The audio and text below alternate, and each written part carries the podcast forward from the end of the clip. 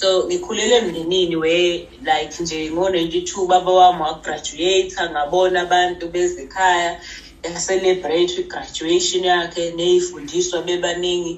After that osisi wami befunde emakholeji unyaka nonyaka begraduate nje kumnandi. And ngiyayithanda leyo nto ngoba ayibanga ne-impact kuphela ey'nganeni zakwamasango. Kodwa yaba ne-impact even nane-community yangasekhaya. Abantu bayibona imfundo ukuthi ibaluleke kangakanani. In such a way ukuthi wonke umuntu ubelangazelela you know ukuthi afunde.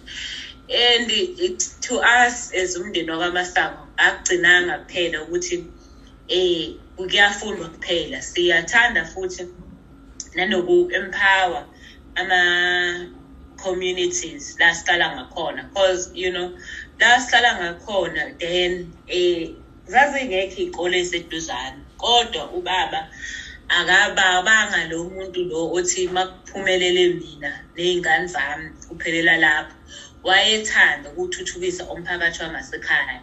And ziningi iy'kole ezikhona namhlanje kwanongoma it's because kwaba amalokhuzana eyigalelo likababa wami.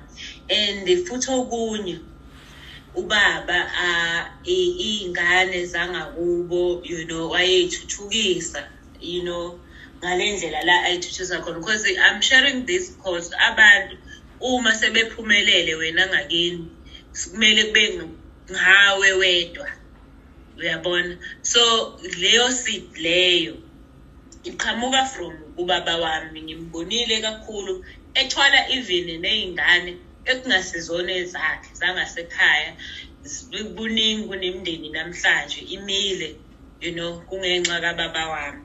So nami izinto engizenzayo zisuka kulapho because ngikubonile ngakuphila uyabona ekhaya. And then